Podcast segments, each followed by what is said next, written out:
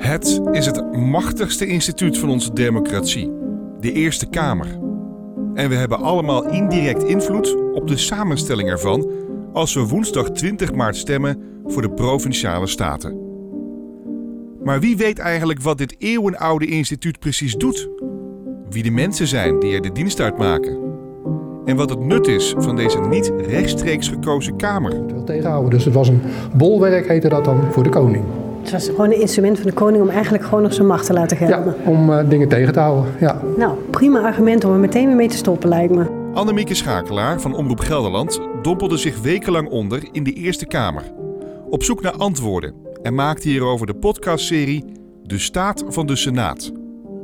Vanaf 12 maart horen we waarom we eigenlijk een Senaat hebben en hoe bijzonder het gebouw is waarin de Senaat is gehuisvest. De oudste parlementaire vergaderzaal ter wereld, welke ook nog steeds in gebruik is. De oudste ter wereld die nog gebruikt wordt? Klopt, Serieus? Inderdaad. Ja, wordt ook nog steeds voor parlementaire doeleinden gebruikt. En deze is ook aansluitend alleen maar voor parlementaire doeleinden in gebruik geweest.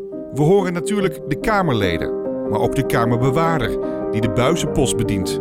De bodes die met papier heen en weer rennen. En de voorzitter die de orde handhaaft. Ik ben nu de eerste burger van Nederland en dat is ook zo. In de hiërarchie is de voorzitter van de Eerste Kamer de eerste burger na de koning en de koningin. Ja, ja. Dus dat is wel, ja, daar ben ik best trots op. Maar ook de discussie over het nut van de Eerste Kamer komt uitgebreid aan bod. Zijn er alternatieven? En hoe worden de Kamerleden eigenlijk gekozen?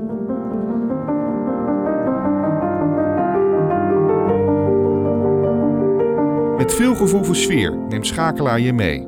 Het gebouw in, naar de bijzonderste plekken. Mee met schoonmaakster Irene en kamerbewaarder Kees.